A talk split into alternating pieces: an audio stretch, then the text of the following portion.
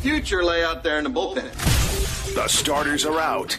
Now it's time to head to the bullpen. Squad, bullpen, now. Live from the Veritex Community Bank Studios, here are the producers of ESPN 97.5 and 92.5. Go ahead, call the producers. Who in it now? Welcome in to the bullpen here on ESPN 97.5 and ESPN 92.5. I am Joe George alongside Andrew Carlson and RJ Saunders. Did I say that right, RJ? Okay, good. I was like 99% confident that I knew how to say it. I forgot if there was a U or not in there. Dude, I'm excited. I've heard incredible things about RJ's music selection. Ooh. So I'm very, very excited to see how the show sounds today. You guys can get in here on the text line and the phone lines at 713-780-3776. Of course, twitch.tv/ESPN 97.5. And look, we've got a ton to get into today before all my Twitch is talking. Turn that off. March Madness obviously has earned its name, I think is the best way to put it so far. It has been an awesome, wild tournament through the first 2 days, and now we're into the second round. Texans free agency is kind of slowed down at this point across the NFL, but they've made a bunch of additions. Today is a happy anniversary to you. To everyone that hated that scumbag Deshaun Watson, because today is the anniversary of the trade. So congrats to all of you. We are 1 year removed from the Deshaun Watson era. That's why the Texans had the 12th pick in the draft. And there's just a ton of great stuff. But let's start with March Madness. The Cougs play today at 6:10. Basically a road game. Which is ridiculous. And because the game's in Birmingham, they're playing Auburn. And look, their first game, Andrew, wasn't great. I think that's putting it mildly. It was kind of ugly, but you're not Purdue. You won. So we'll just start there. Purdue loses to a 16 seed yesterday. All-time Purdue moment. And at least the Cougs won, Andrew. Yeah, and this is one of those things where other results give you much better perspective on what happens with your team. There's a reason that everyone just says, survive and advance, survive and advance, every single round of the NCAA tournament.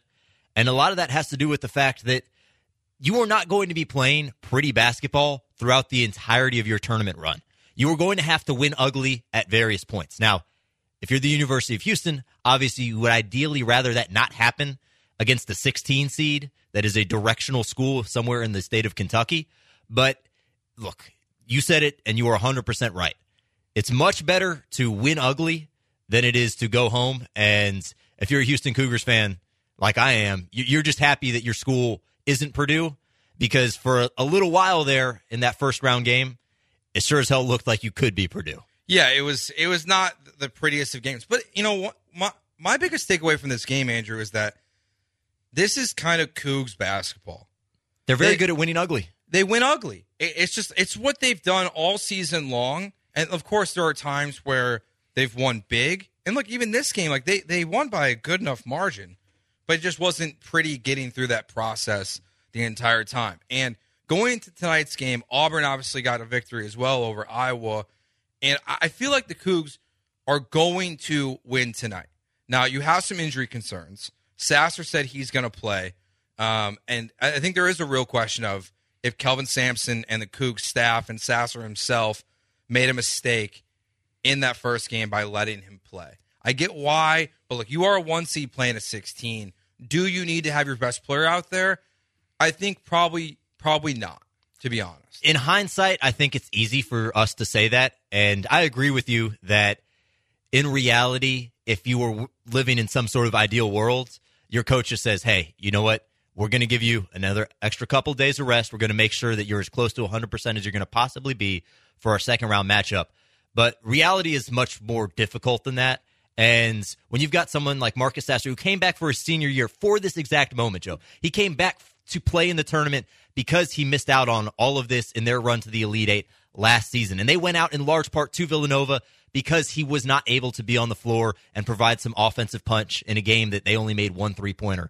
So with all of that context, I think it's so much more difficult to tell him, hey, you're not going to be able to play. Because If the medical team clears him, which everything that we have read and heard says that they gave him the green light, if he says that, hey, I practiced hard, I felt good in warm-ups, if all of that checks out, as the coach of the Cougars, if you're Kelvin Sampson, how are you going to hold your player out in this moment that he has been waiting the past 2 years to have? Yeah, and I think, and honestly, when you look at it in totality, right?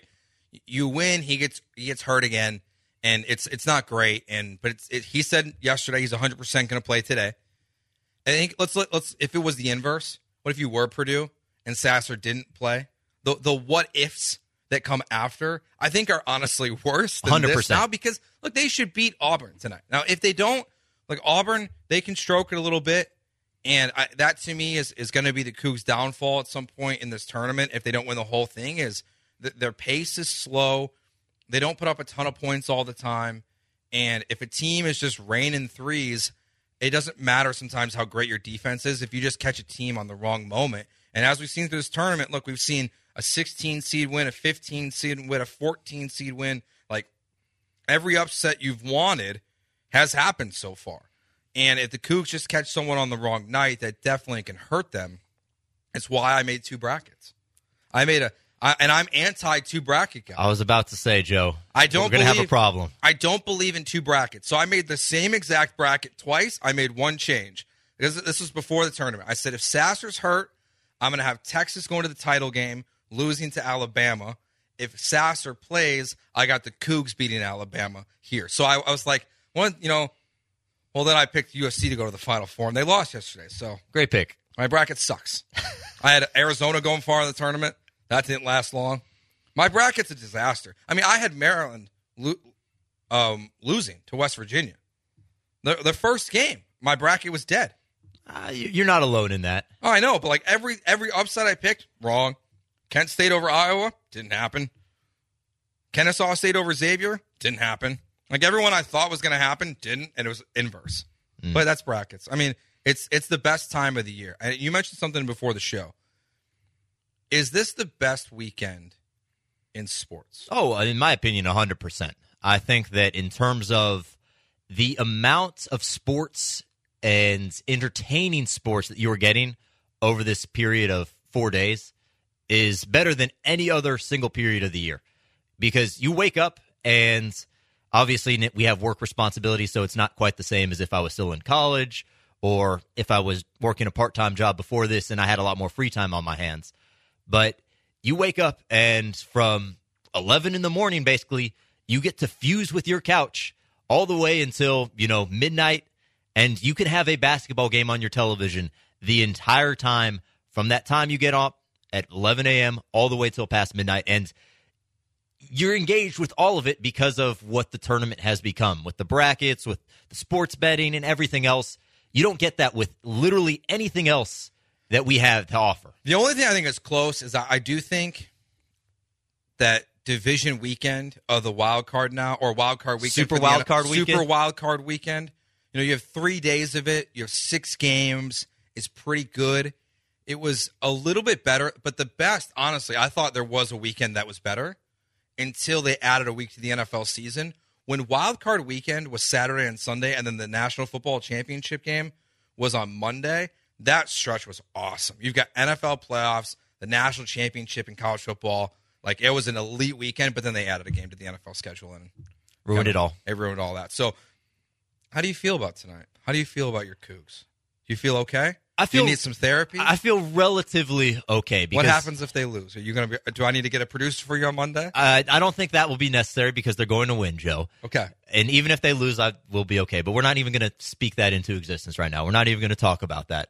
I think that Auburn doesn't have the capacity, at least not from what I've seen, to hurt the Cougs in the way that some of the teams that they've struggled with in the past or in this season really have. Like, one of the things that the Cougs struggle with most a lot of the time is someone at the top of the key, someone who's able to beat his man one-on-one off the dribble and cause havoc and force the Cougs to rotate. And I don't really see that sort of issue being presented by this Auburn team. They've got some decent scores and some decent players, but they don't have any true bona fide sharpshooters. And we know that the Cougs have one of the best three-point defense in all the country. Now, you can say that Northern Kentucky just missed a bunch of wide open shots in their first round matchup. But look, the reality is that I just don't think that Auburn has the capacity to hurt Houston in the way that really gives me cause for concern. The only thing that I'll be really worried about is where's Jamal Shedd's knee at?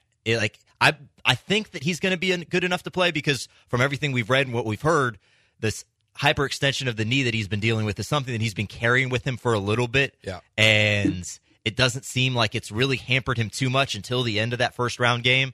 So my guess is he got some treatment, and you know, it was a isolated incident that caused it to flare up or to hurt more than it had previously, and he'll be good to go. Because if he's down and if Marcus Sasser's not 100% and you don't have a real lead ball handler, then you're in a whole world of hurt. Yeah, it's a different planet for the Cougs. I mean, I think at that point I think you might be lucky if you get a win. I agree. I think that in that scenario where both your lead guards are not really capable of being even a shell of themselves, then you're in a lot of trouble. Well, and that's what wins March Madness. Like guard play is veteran guard play. The teams that typically have the most success in these tournaments at this point in college basketball is a team that has veteran guard play. And if you have freshmen back there, typically a lot of times you see a lot of turnovers. It's why even with Alabama, I question how far they're going to go. I know Brandon Miller's dealing with an injury as well, a groin injury. Yeah. Shocker. And but he's a freshman. He's going to make mistakes that Sasser is not going to make, and it's just what makes some of the tournament so fascinating. Is you have these teams that it's winner take all in one game, but it's just. Having a freshman versus a junior or senior guard, it matters more in this moment than ever. Yeah, and March, this is a quote from the Fairleigh Dickinson coach last night, and I think it's very apropos in terms of what we're seeing across the tournament right now is styles make fights. And I know that's a big thing in boxing, and that's really how March is, because you have teams that, on paper are significantly superior to those across the court from them, but just because of one or two matchups from a positional standpoint or just from a stylistic standpoint, it doesn't that talent difference doesn't matter. And I think the Cougars ran into that a little bit with their game against Northern Kentucky. Northern Kentucky runs this weird matchup zone, sort of half press going into a full press sometimes, and it clearly messed with the Cougs a little bit. I don't think that Auburn is going to present those same issues, and that's the beauty of March, right? You have these teams that for whatever reason, the style of offense they run, the style of defense they run, it can present unique problems to their opponent and cause complete and total chaos, and that's why we call it March Madness. It's why Syracuse was so good in the tournament for so long, because they ran a 2-3 zone better than anyone else in college basketball, and teams wouldn't see it all year. Mm-hmm. And then they'd play Jim Boeheim's good Syracuse teams, and people would have major problems with it. Well, now he's gone. I'm curious if they'll still run the 2-3 zone. I'm honestly fascinated. Paul Gallant might throw a fit if they do. I almost hope they do, because the amount of media members, like being from Chicago, I actively like to root against Northwestern and Syracuse because, and you know who else is in that category for me now? Michigan. Really? Adam Schefter and Rich Eisen. I love both those guys. Are so obnoxious. When Michigan football is good, I now actively root against all those. Now, I'm a Notre Dame fan, so I don't really like Michigan anyways. But now I actively root against Northwestern, Syracuse, and Michigan, because when they win, these guys are just absolutely obnoxious. He's Andrew Carlson. I'm Joe George. RJ here with us as well today. You guys can find us on Twitter at Carlson Radio, at RHasNoJ, and at Joe George Radio. And you're welcome in here as well at 713-780-3776, twitch.tv/ESPN. 97.5. We said it's been March. It's been madness. Who has impressed you the most? And what kind of disadvantage are the Cougs at tonight when they play in Alabama against Auburn? We'll talk about that next year on The Bullpen on ESPN 97.5 and 92.5.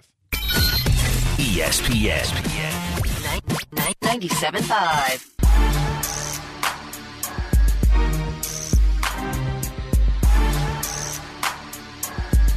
You're listening to The Bullpen on ESPN 97.5 and 92.5. It's The Bullpen here on ESPN 97.5, 92.5. Joe George, Andrew Carlson, RJ Saunders here with you till 2 o'clock today. Next weekend and the weekend after, we're hitting the road. Not only did they give us a show, they're letting us leave the building next Saturday. We will be on, not Andrew. He's too cool. He's going to be in Vegas. So it's going to be myself, Josh Beard, who you've heard on the station, I'm sure, from time to time. RJ will be out there with us as well. We're going to be at Bobcat Teddy's Ice House. We're actually going to do a three-hour show from 12 to 3. The Sunday show, RJ, B-Mac, and Sean will be at Christian's Tailgate Bar and Grill. And then on April 1st, Andrew and myself will be at McIntyre's downtown. Ooh, can't wait for that. So McIntyre's and then Drift Bar, where you guys were at on Thursday. Look, I have a two-year-old, so my opportunity to leave the house is sometimes limited. So I went out to McIntyre's for the first time, like last week or 2 weeks ago, and then we went to Drift Bar after. It's a fun spot, man. I was like, these places are sick. It's a fun spot. So yeah, we'll be out on the road. So Bobcat Teddy's Ice House next Saturday from 12 to 3. Come join us. Come drink some beers. It's brought to you by Neutral. So they're new. It's the vodka seltzers. Okay. That Bud Light's introducing. So, which I'm a big fan of. I haven't tried these ones yet, but I like the idea of it. I'm a big seltzer guy. Really? What's wrong with seltzers? Oh, nothing. I love seltzers. I mean, you just strike me as a beer guy. I am a beer one, but like there's times where I'm team seltzer. If I don't want to get heavy drinking in, there's a little light buzz. Want to eat more, not be weighed down by beer? I'm a seltzer guy, so I'm excited about that. So coming out with us next Saturday from 12 to 3 at Bobcat Teddy's Ice House. So. The Cougs today play Auburn in Alabama. And I think immediately as soon as the brackets come out, we all see it, and we're just like, okay, this is not... It was a concern. And it's just... It's not like the Cougs have been bad on the road. They have literally not lost on the road. Did that change? No, they haven't lost on the road all year in terms of true road games. Now, if they've lost away from home in the AAC tournament, but that's not considered a true road game. In terms of actual road games... They're undefeated this season. Yeah, so they've lost one game on the road then this entire season, if it's even a not true road game in the AAC tournament. Now they play a real road game. I mean, this is if you watch the Auburn-Iowa game, they clearly made that drive up to Birmingham. It was packed out. And it's going to be, honestly, I would expect even crazier tonight. It is going to be a true road game for the Cougs. I don't personally think it really matters that much, because I think we've seen that the Cougs have played well enough on the road. They have the veteran leadership. They have the coach that knows what it's like to play in these environments, and they've just been there, done that. So it's not a huge concern, but they're also the only team dealing with this, basically, until a team potentially comes here to Houston to play the Cougs in the Final Four. I think it's completely unfair that it's happening. I mean, scratch out the I think. It is completely unfair that this is happening. Like, the fact that a 9 seed is getting the benefit of essentially playing a home game in the second round of the tournament is just absurd. The fact that you couldn't just switch them with Florida Atlantic in the East region. And I understand that the committee has their decisions to, they don't want to schedule games that will potentially lead to conference games or conference matchups in the first or second round. So they don't want to have a same conference matchup in the first or second round. But you switch Florida Atlantic and you switch Auburn, and you avoid that 100%. There is no conflict of interest there whatsoever. So it is confusing to me. But at the same time, I genuinely believe that this could be a jumpstart that the Cougs need.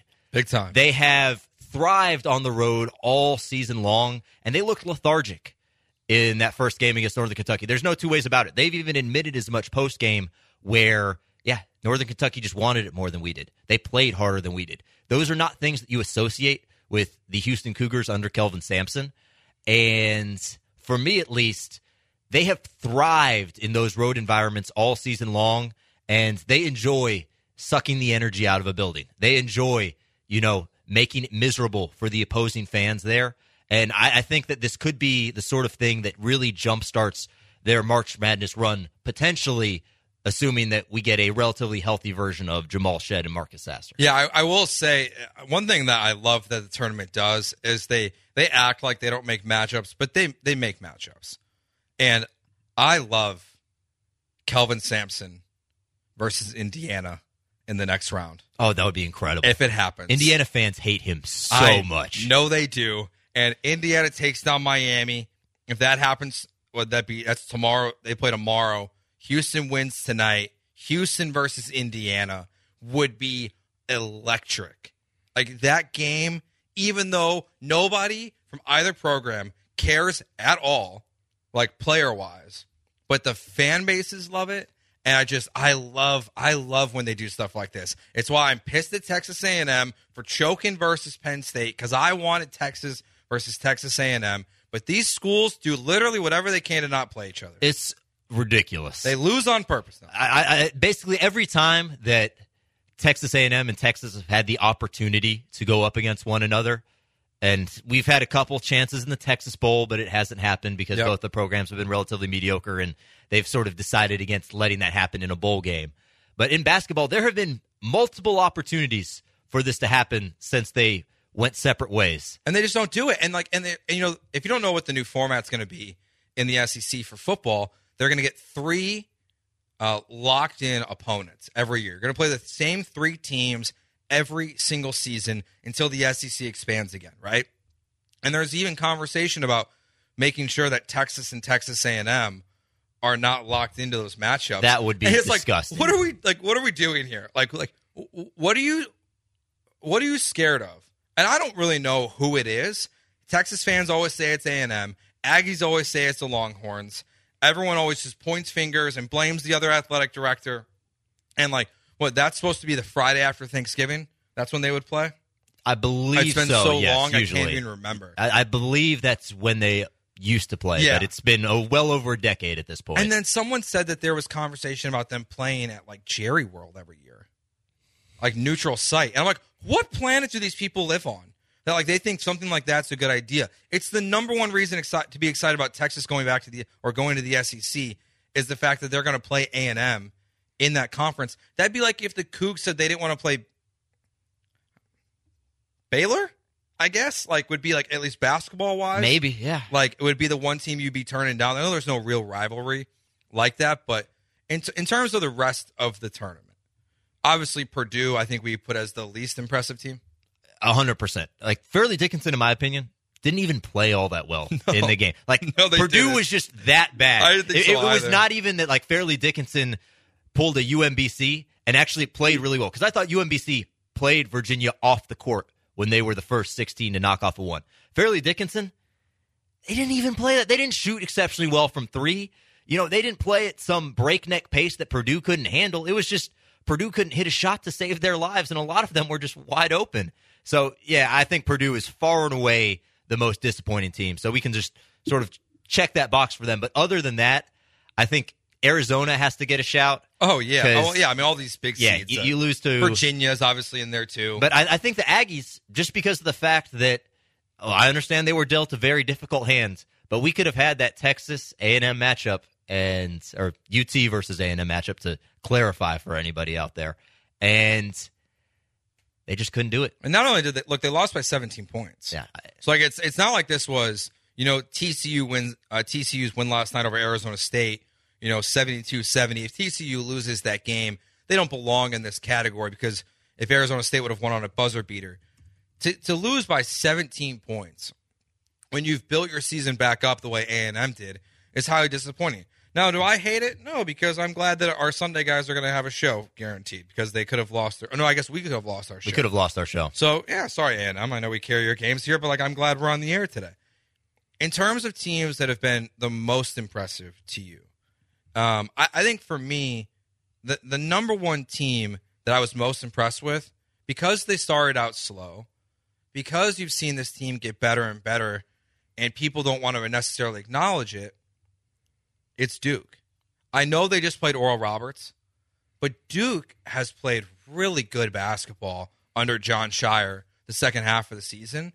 I'm really curious to see what they do against Tennessee, because I believe that Duke will win this game, and then they're going to get matched up with Fairleigh Dickinson or FAU, and they're going to be in the Sweet 16. They've got a very, very clean shot to the Elite Eight. I don't think all that highly of Tennessee. Rick Barnes, I don't think much of his team's in the tournament. I think you're 100% right. Duke was excellent in their first-round game. There were a lot of people who were saying that wasn't a game that Duke was going to lose, but it was going to be a potentially sticky spot for them. Mm-hmm. And they just rolled over Oral Roberts. I mean, that game was over within 5 minutes of tipping off. because Oral Roberts could barely get on the board. I mean, it took them, 7 or 8 minutes to even score a bucket? Like, Duke has been ridiculously impressive, at least through their first round. And then for me, outside of that, I thought UConn was really good pulling away yesterday as well. That was the game that they were down at halftime to Iona, a Rick Pitino coach team. We know how well Rick Pitino typically has done in the tournament, and they just wiped the floor with Iona in the second half. Yeah, UConn was one of my Final Four teams. Same here. So my Final Four was Alabama, USC, Houston, UConn. I went too cute. I got too cute with USC. Look, there's been a 7 seed or higher in the Final Four. I think it's every year since 2004.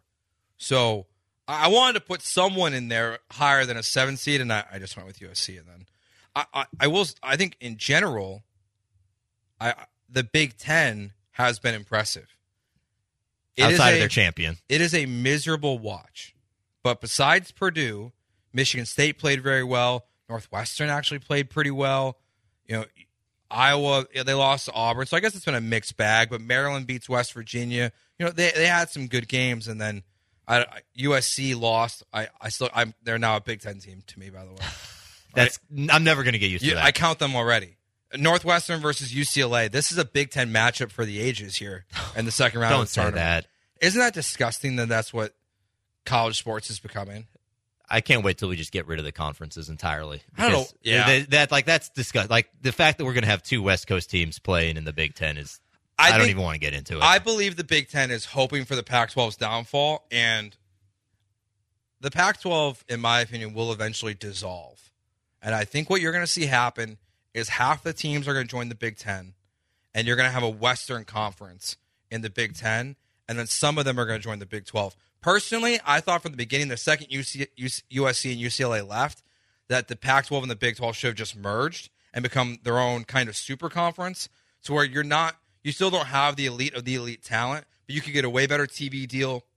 You had great teams. Honestly, the proximity is not that bad. Going from Houston to California to LA to play Cal is not that bad versus Rutgers flying literally across the country to play UCLA. Yeah, that's absurd. It's like Big 12, Pac-12 to me made a ton of sense. He's Andrew Carlson. I'm Joe George. RJ here as well. He's on Twitter at rhasnoj. RJ, that Twitter handle's tough. Andrew's on Twitter at Carlson Radio. I'm on Twitter at Joe George Radio. It is always smokescreen season during the NFL draft, and after the Panthers traded up to the #1 pick, they are throwing out some wild, wild smoke screens that directly affect your Houston Texans. We'll talk about that next year on The Bullpen on ESPN 97.5 and 92.5. ESPN 97.5.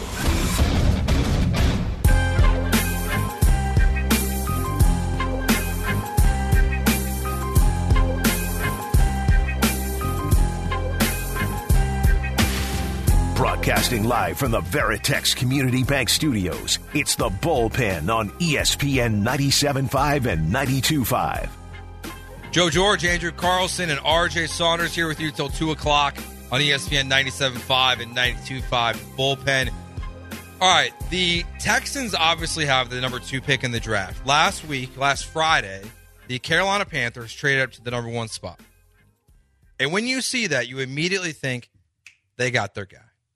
They know who they're going to take. You would think. They're going to take X quarterback. They're going to take Will Levis. They're going to take Anthony Richardson, Bryce Young, CJ Stroud.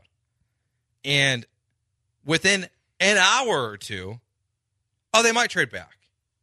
And it's just grown over the last week that the Carolina Panthers are not locked in on a quarterback. And everyone you listen to kind of tells a different story. Some people you listen to, and they say it's Stroud or it's Anthony Richardson. Some say it's Young or Anthony Richardson. Some say it's Young or Stroud. And it does seem that it's unclear what they want. It's also unclear in terms of these smoke screens or whatever it is. Not every reporter has the same story about what Frank Reich wants and what the owner wants, about which quarterback. I've literally heard the owner wants CJ Stroud, and then I listened to a different podcast, and the owner wants Bryce Young. Frank Reich wants Bryce Young, then he wants Stroud. Frank Reich is very interested by Anthony Richardson. I don't know if it's all smokescreen. This is once I think they just might be dumb. I really hope they're this dumb. I think they don't know what they're doing. It would be malpractice from a organization to trade up and give everything that they gave up to get to number one and have no idea who you're selecting. Like, that would be organizational malpractice. And I understand that it's a relatively new owner, but I hope that's the case because it will lead to a fascinating and entertaining draft season, unlike anything we've ever seen.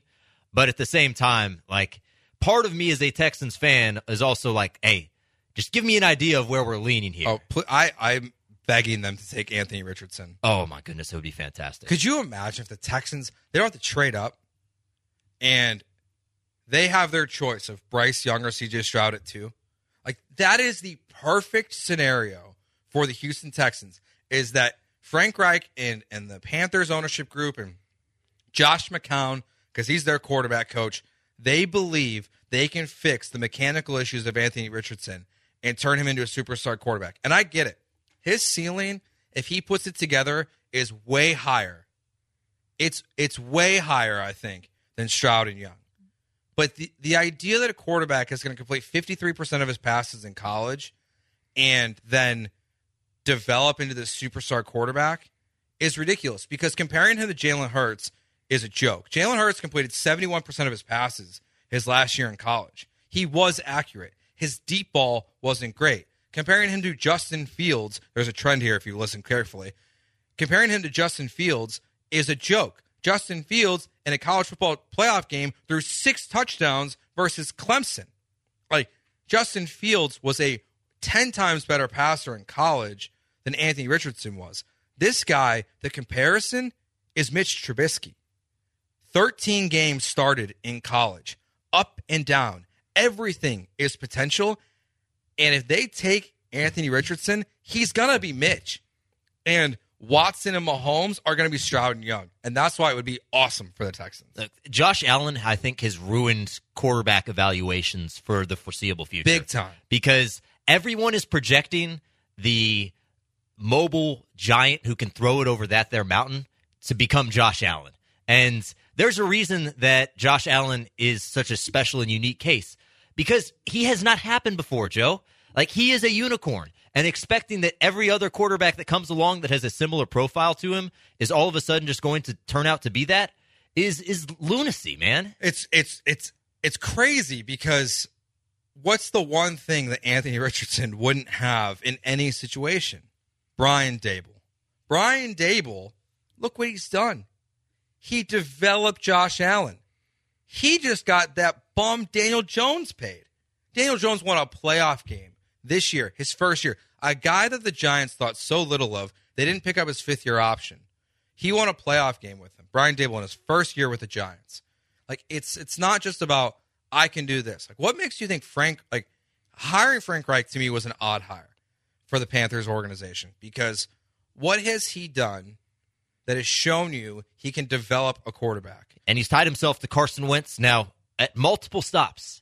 Which is, if I was evaluating a head coach, I would be concerned at the fact that you have now tied yourself to Carson Wentz at 2 different places, and it has not worked out for you either time. Nope, it's been a total mess. So with these reports, with these rumors, it got even more confusing. Here's Adam Schefter on ESPN talking about what the Panthers might do at number 1. And I think going into the process of evaluating the quarterbacks, I think that Bryce Young is the favorite to become the number 1 overall pick, and they will go in with an open... Really? Yeah, that's... Let's live there for just a second if we can, because some people have thought maybe Anthony Richardson climbed into that conversation after the Combine. CJ Stroud. You're hearing CJ Stroud, especially with that offensive line. I think going into the process, I think... Let me say it this way. I think Bryce Young is to the Panthers what Mac Jones was to the 49ers when they traded up. They traded up with the idea that they really liked Mac Jones, and then they went through the process and wound up on Trey Lance. I think in this particular case, this team moved up with the idea that Bryce Young was a guy that they loved. They also really liked C.J. Stroud. He's definitely got support within the organization. and we'll see what transpires during the course of evaluations. But I think at the beginning of the process, it starts out with Bryce Young as the favorite. Confusing is the way I would deem that quote, because when you throw Mac Jones in, my interpretation of the reports is not what Adam Schefter just said. My interpretation is that Kyle Shanahan wanted Mac Jones, John Lynch overruled him and took Trey Lance. Yeah, and from my perspective, if the Panthers want to go ahead and take that project quarterback because they just fall in love with all the measurables like the 49ers did with Trey Lance. Crazy. Go ahead. Go ahead. Be my guest. So the headlines that came out of that quote were so crazy to me because Schefter basically covered all his bases. Yeah, he covered. He didn't report. He said, I think, which is the first thing. He picked Bryce Young, and then he said that Bryce Young is their Mac Jones, insinuating that Bryce Young's not going to be the quarterback they take. Schefter literally covered himself in all capacities there, which is just so funny because that's how a lot of these, you know, speculative reports go, where it's just, oh, well, this could happen, but you know what? Also, this could happen as well. The question is this. If you are Nick Caserio and you want Bryce Young and you don't believe in CJ Stroud as much and you don't want to entertain the idea of Anthony Richardson, do you call the Panthers bluff? I was team trade up before. Do you call the Panthers bluff and trade up now? We'll talk about that next year on ESPN 97.5 and 92.5. ESPN 97.5. I assumed you knew.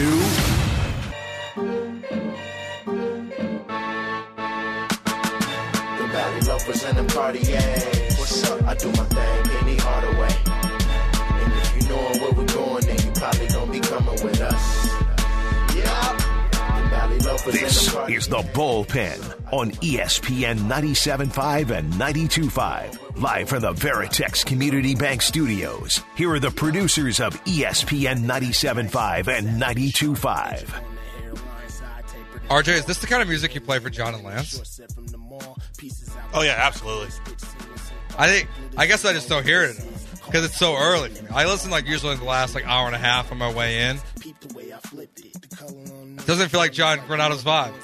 You know what? I think John's cultured. What do you think, RJ? No, like I have like a whole Spotify playlist of like songs I've played like throughout the time during the show, and this is one of them. And so I was like, if I'm going to do your show, please let me control the music. So that's a good call. I like it. All right, so the Panthers had the number one pick, and when the Bears had it, and we knew they weren't going to take a quarterback, I said the Texans should trade up for the number one pick because I didn't feel like it was going to cost that much. And I think that's the reality, is it wasn't going to cost that much. And that's why the Bears were talking to the Raiders and the Panthers specifically. The report is that they were asking for the 7th pick, 2 first-rounders, and 2 second-rounders from the Raiders. Exactly what they got from the Panthers, except for instead of that 3rd first-rounder, they got DJ Moore. So the Bears clearly had the intent of trading back for a bigger package, and I think that's why, in hindsight now, the Texans were never really in the conversation. But now, if the Panthers really are unsure, and they might be willing to trade back like it's been reported, which is still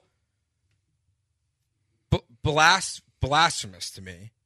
Like, how do you trade back and trade all the way up and then trade back and not get the guy you want? Like, what if Bryce Young's number one on your board and he's a 99 overall grade, CJ Stroud's a 98? Well, you still have Bryce Young graded higher and you're letting the Texans pick. So, personally, I don't think this happens, but if they called the Texans and they called Nick Caserio and said, look, we like 2 of these or 3 of these quarterbacks, we're willing to get a little back in return for you to move up 1 spot, what would you be willing to give up at this point with the Panthers? Would not be more than, I think, a second-round pick next season.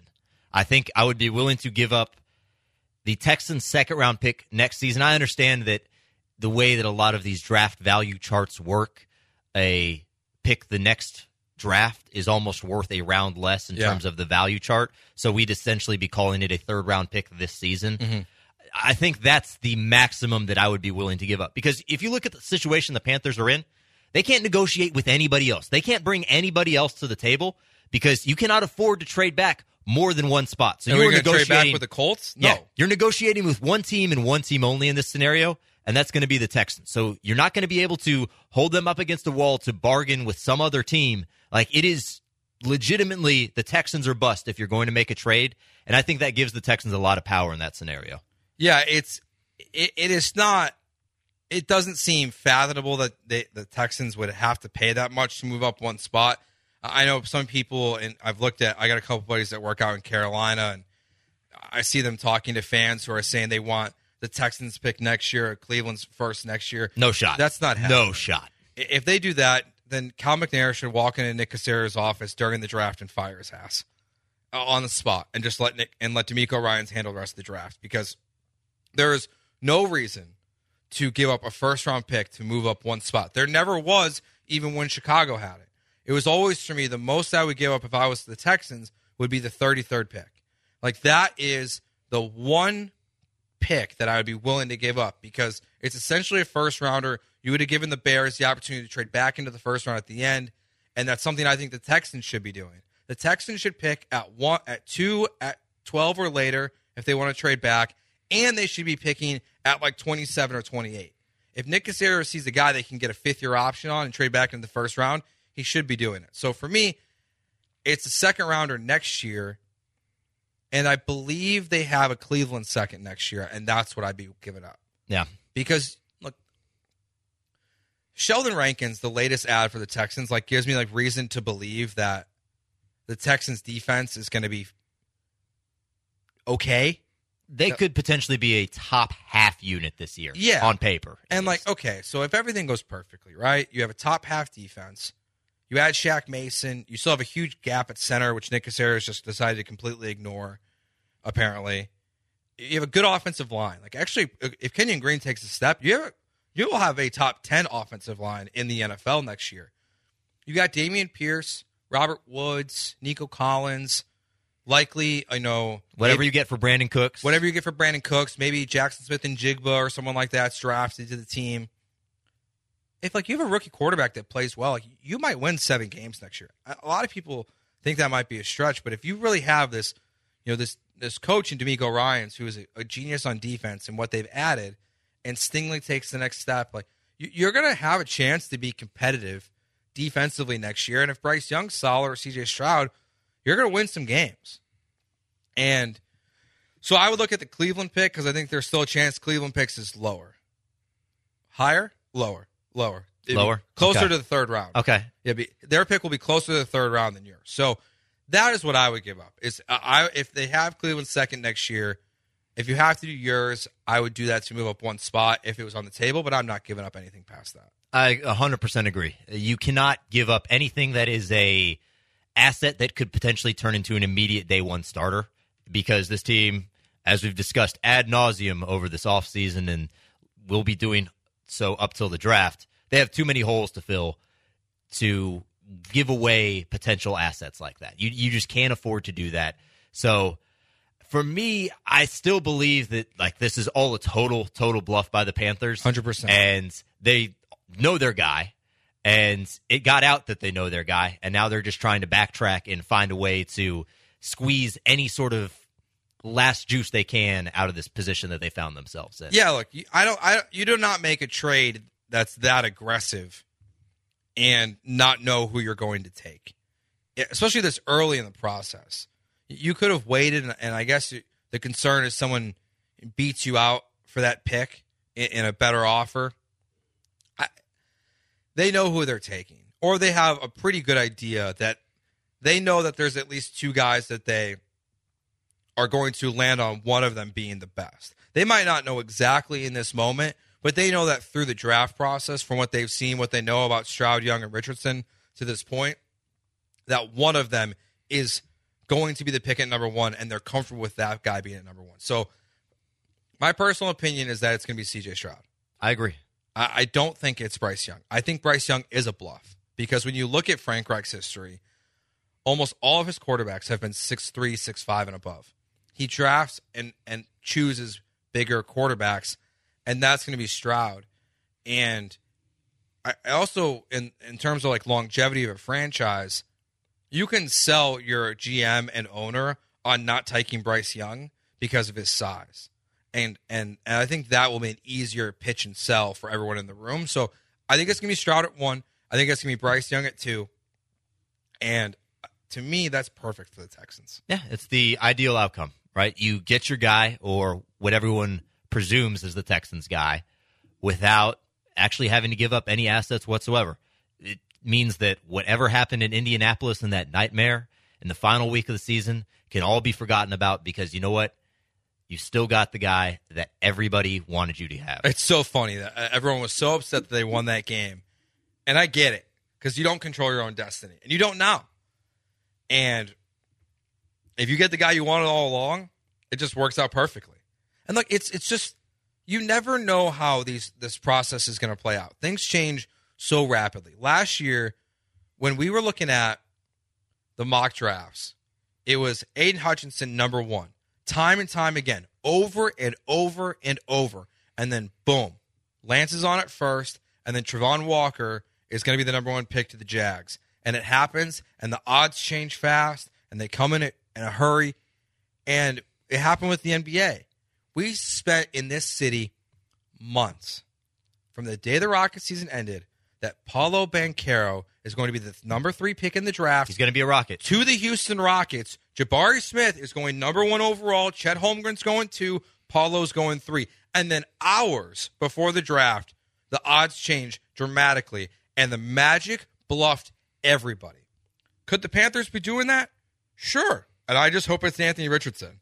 Yeah, I just don't believe that they would be capable of pulling it off in that scenario, just because of the fact that there are so many differences between what went down with that NBA draft versus what's going to happen with this NFL scenario. You're not going to have the Texans locking in on one guy like the Rockets did with Banchero in that draft. Banchero was the only one that I believe got to work out with the Rockets. Like, yeah. Holmgren didn't share the medicals with anybody. I believe Jabari Smith only worked out with the Magic. Yeah. And so you had that whole situation where Banchero didn't really even talk to the Magic, and they were just playing everything so close to the vest that people just assumed that meant, hey, they're going Jabari at 1. We know the Panthers are going to be working everybody out. There's not going to be some sort of smokescreen where all of a sudden they're not looking at one of these guys. They're going to be having all those options on the table, and I think just because of that difference in the scenarios, you're not going to be able to have it play out the way it did. Maybe the most confusing thing in the history of sports is when a draft prospect gets drafted to a team and they say, I never talked to them. Yeah. The Bears did that with Trubisky. He said he never talked to them. Like, they went to dinner with Deshaun Watson and Patrick Mahomes. They never met with Mitch. And then they took Mitch anyway. How'd it go? How do you take a guy and not meet with them? It's just baffling to me. I think this is going to work out great for the Texans, to be honest. I believe in Bryce Young's ability. His size is concerning. You're not going to have a perfect season with him often. Like, it is the reality of the Texans franchise the day he gets selected that you need to address the quarterback room, kind of in the way you have this year with Case Keenum. You need to have a formidable backup, so when Bryce Young does get hurt, and you're hoping it's not Tua hurt, that you have someone that can come in and your seasons don't get crushed. Yeah. The way that you want to look at your backup quarterback, and I'm totally stealing this from Cody here, is can he win half the games that you need him to while he's in? So if the backup has to play 4 games, can you go 2-2 with that guy under center? 100%. And if you can get that out of your backup quarterback, I think you're in a really good spot, and I think that's where the Texans are right now. All right, we just mentioned the name Jabari Smith. The Rockets. They're on a winning streak. Does it mean anything? I'm not sure. But Jabari Smith is balling right now. Jalen Green, Jabari, some major clutch buckets last night in their 3rd straight win of the season. Do you finally feel like something positive is happening with the Houston Rockets? We'll talk about it next year on The Bullpen on ESPN 97.5 and 92.5.